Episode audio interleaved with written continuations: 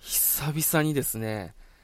こんなにこう、次が気になって、えー、次を見る手が止まらないドラマ、えー、出会いました。どうも、よざっちです。あのー、先週ですね、またあの舞台の公演スタッフとしてちょっと県外に出る機会がありまして、で、そのまあ移動の中でね、あの飛行機とかバスの移動時間とか、あと待機時間とかあって、ちょっと間が空いたりする時があるので、まあ、その間の、まあ、暇つぶしその間に見る暇つぶしとしてですね、ネットフリックスこういろいろ見てたらですね、エルピスっていうあの、前のクールにやってた、あの、フジテレビのドラマがありまして、で、これ、放送当時からちょっと気にはなってたんですよ。家族が見てて、で、僕は、まあその見てるのを横でチラッと見てるぐらいなんですけど、なんかこう妙に頭の片隅に残っていて、でもどんなドラマかはわかんないけれども、なんかちょっと、えー、どっか頭の中に引っかかっててですね、あ、ネットフリックスにあるんだったら見てみようと思って見てみたら、これがね、めちゃめちゃ面白いんですよ。本当に、こんなにこう、あの、次が、翌日も、まあ、仕事があったり、こうね、スタッフのついて回るのに、こう、次、見る手が止まらない。で、こう、あっという間に見終わってしまうドラマっていうのは本当に久々で、ネットフリックスで言うとイカゲーム以来かなと、本当に、次がこう、気になりすぎて、こう、ちょっと夜遅くまで見ちゃって、結果こう、もう夜を明かしてしまったぐらい、本当に面白いドラマだったんですけど、今日はちょっとこのエルピスについてお話ししたいなと思います。えー、でですね、あの、見てない人のために前半は、えー、まあ、ネタバレなしの、えー、紹介であったり、自分が思った魅力と、そして後半はですね、実際に、まあ、物語の、あの、えー、内容に触れるネタバレありの、えー、お話ししていきたいなと思っております。というわけで、お付き合いいただけたら幸いです。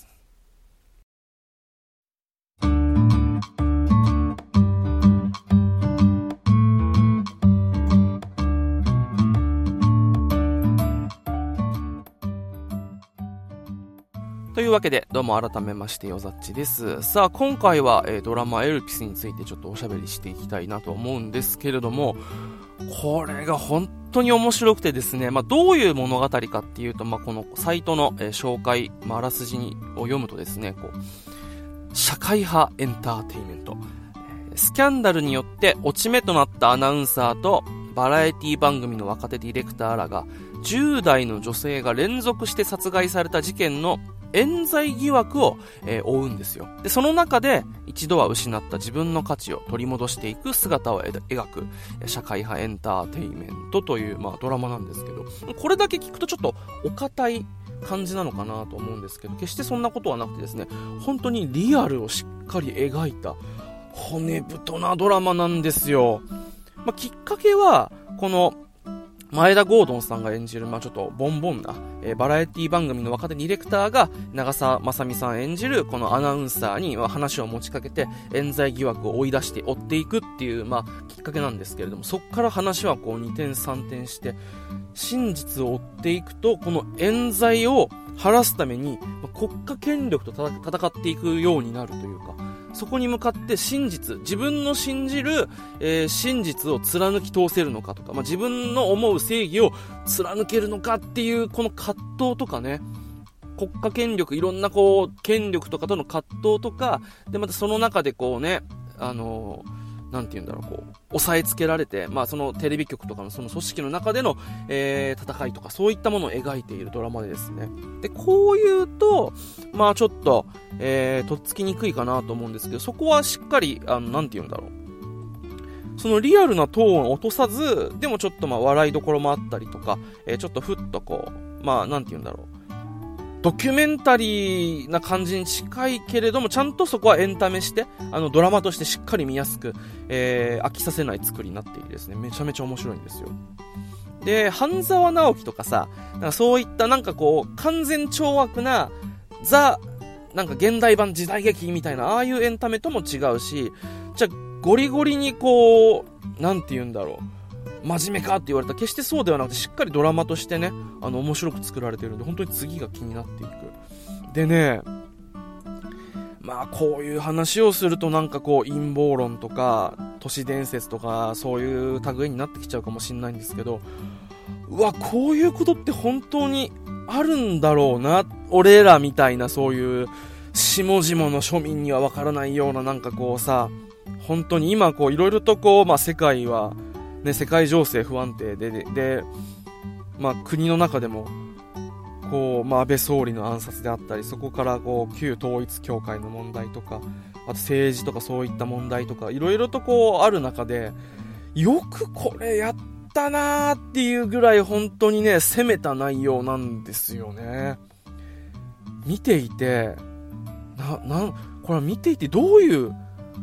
なんかね、フィクション見て感動っていうのとも違うし、なんかこう、これは見てどういう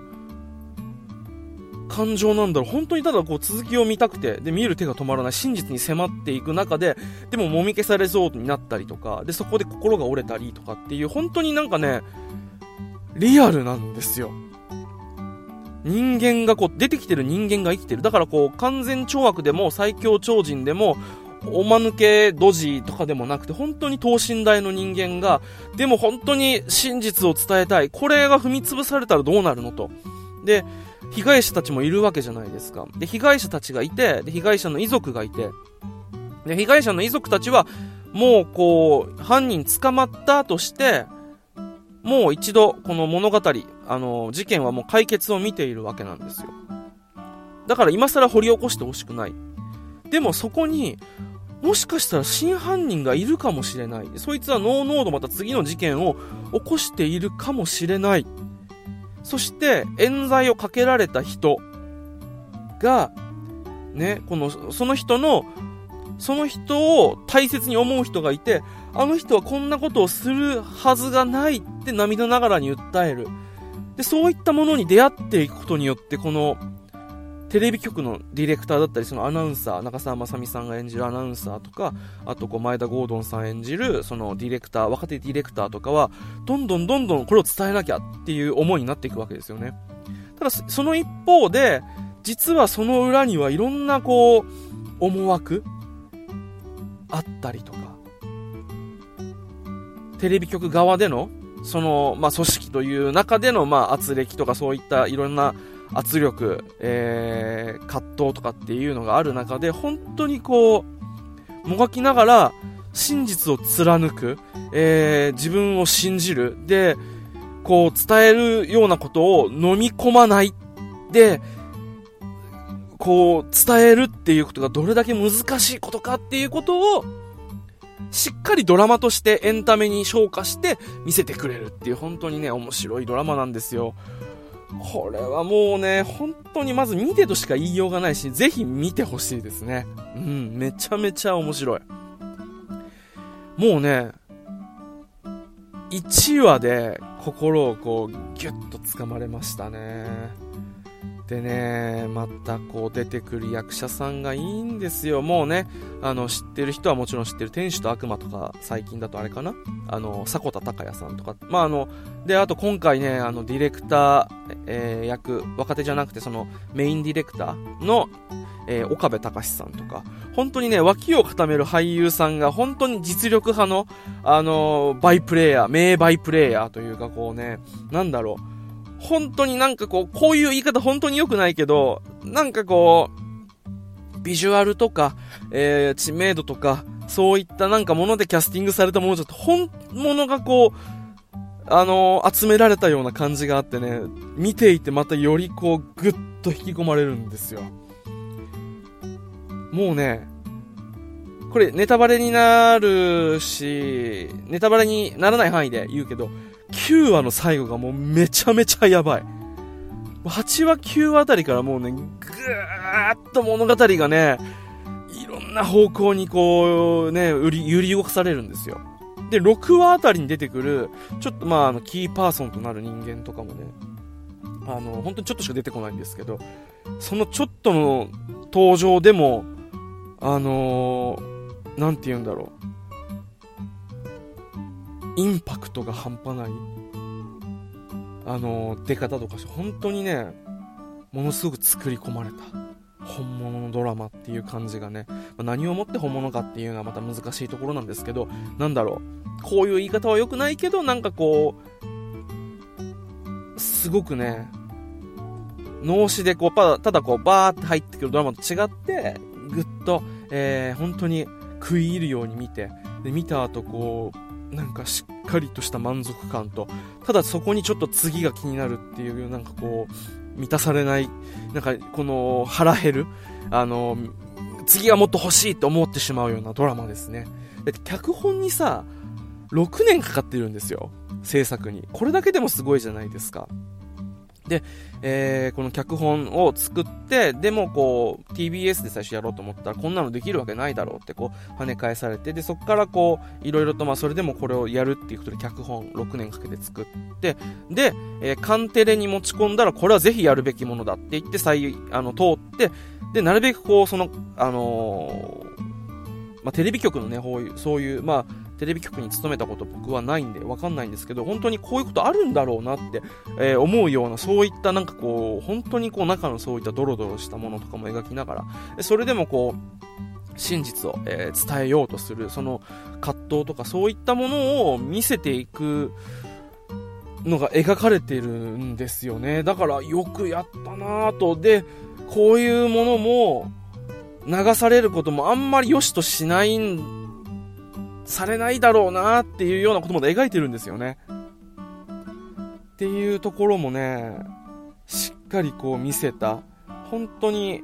なんかこう、後追いで僕は見たんで、こう調べてみた視聴率とかそこまでこう振るわなかったらしいんですけど、いやなんでこのドラマが振るわんのよって思うぐらい、あのー、すごいドラマでしたね。よくよく考えたら、その全クールとかってね、サイレントとかもやってたし、あと鎌倉殿のあの、ものもやってたから、こう、結構ね、最近のドラマってワンクールに1個あればよし、2クールに1本ぐらいこう、めちゃめちゃ面白い、もう本当にこれ素晴らしいっていうドラマがあるような気がするんですけど、やっぱ前のクールって豊作だったんですかね、ドラマが。いやー、本当に面白いので、これはぜひですね、今、プライムビデオとネットフリックスでやっているので、これはね、ぜひ、えー、両方入ってる方は見てほしいなと。入ってない方はむしろ入って見てほしいなと、えー、思うぐらい素晴らしいドラマなので、ぜひ見てほしいななんてことを思ったりしております。さて、まあ前半、ここら辺まではですね、えー、なるべくネタバレにならない範囲で、えー、ちょっとこのエルピスどれだけ面白いのかっていう、あんま中身ないけれども、ちょっと熱量で喋ってしまいましたけど、後半はですね、えネタバレありの、あの物語の内容にも、え踏み込んだ、え感想っていうのを喋っていきたいと思います。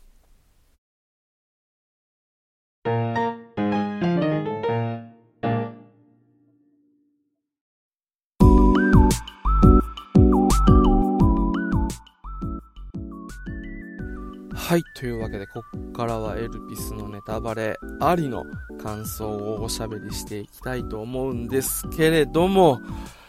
いやー、すごかったね。本当にこう、なんだろう。まあ、ね、なんかこう、主人公は浅川、まあ、長澤まさみさんの浅川って感じですけど、後半はもうほぼ、ほぼこう、岸本が、え、前田ゴードンの方が主人公なんじゃないかっていうぐらいこうね、二人がまたこう、どんどんどんどん変わって、あのー、交差していく感じとかもすごく面白かったですね。最初はこうさ、まあ、脅されて、やむにやまれずやっていく自己保身のためのものだったものが、だんだんとこう遺族に触れていく、遺族の話とか、えー、そういったこの事件に絡んでくる人の、あのー、インタビューとかをしていく中で、どんどん真実を伝えたいっていう、どちらかっていうとこう、浅川よりも、まあ、学生時代に友人を見殺しにしてしまったっていう、こう、負けてきた、あの、ね、そういった、なんて言うんだろう、人生に負い目がある岸本の方がよりこう、真実を伝えたい。正しいことがしたいっていう思いに突き動かされていくようになっていく感じがね、めちゃめちゃすごいですよね。本当にあれは、すごいなぁと思って、俺なんかこう、ノーサイドゲームのイメージだったんで、前田ゴードンさん。なんか、うわぁ、本物だ、この人って思いましたよね。あの、最初のなんかこう、ボンボンの感じから、だんだんだんだん目つきも鋭くなって、まあ、髭とかね、こう生えて、なんて言うんだろう、本当にこう、真実を追い求めていく、ジャーナリストの目になっていく、あの感じ。それは髭は剃った後でも変わらない、なんて言うんだろう、あの、演じ分けってめちゃめちゃすごいですよね。あの、刑事？あの、刑事と会う時もこう、全然違いますね、雰囲気がっていう。同じ人と会う中でこう、対比を見せるっていうのまた見せ方も上手くてね。いやー、すごいですよね。面白かったなー。ね、で、この事件の、ま、解決とかそういったもの、まあ、本当に、まあ、えー、展開で言うと、浅川がだんだんこう、斎藤にこう、心をこう、どんどんどんどん奪われていって、で、ニュース8に返り咲いてって、だんだんだんだん、えー、組織の中にこうね、中心にこう入っていって、絡め取られて身動きが取れなくなっていく中で、どんどんどんどんこう、事件の、冤罪事件の真実を明らかにしていく情報とか、えー、そういったことを前に進めていったのは岸本なんだけど、その岸本が支えにしてるのは最初に、えー、なんかこう、見せられた、あの、浅川の、もう飲み込みたくないと。え真実をまっすぐ伝えたいってあの目線なんだよね。だからそこら辺もまたうまいなと思って、なんか後半は、なんて身勝手なんだって、俺の勝手な視点ですけど、なんかこう、ね、すぐ感情的になってうるさいとか、お前にはわかんないよと。えー、8話とかでもさ、なんかボンボンの君にはわかんないけど、私はこう、背負うものがあるんだよって言うじゃないですか。もうあれ真実だけど、でも、なんだろう、その、その前までは、浅川は、それでも真実伝えたいっ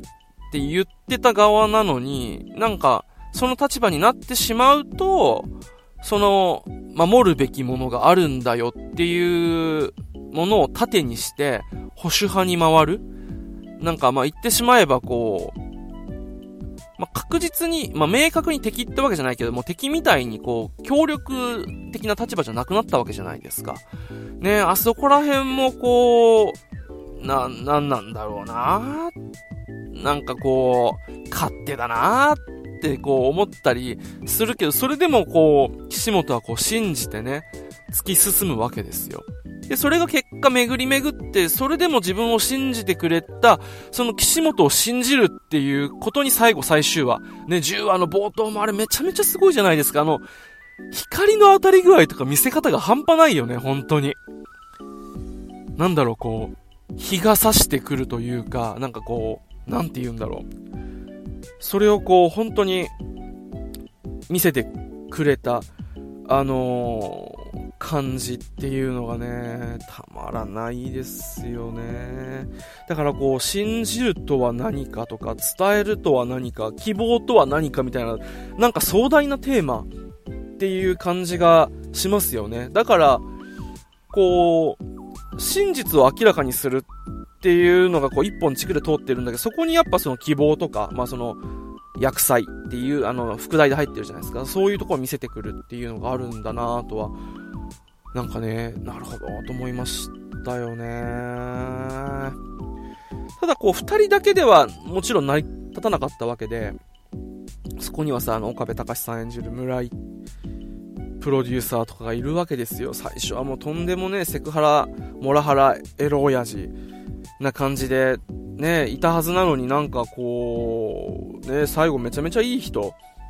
ね、まあ、いい人ではないんだろうけど、なんだろう、しっかりとした軸がある、ほんと昔のザ、えー、バブル世代みたいな。本当に野心も力もあるけど、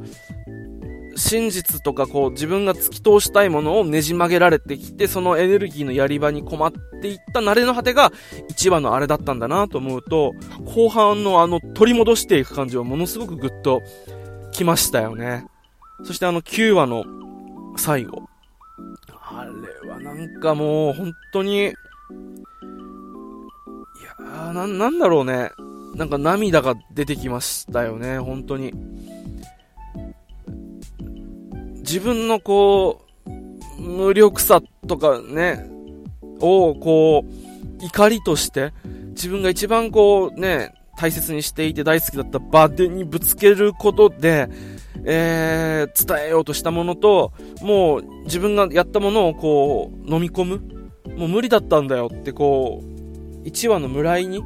あの、本当に棒切れ振り回してるだけでしたってこう、帰ってきてしまう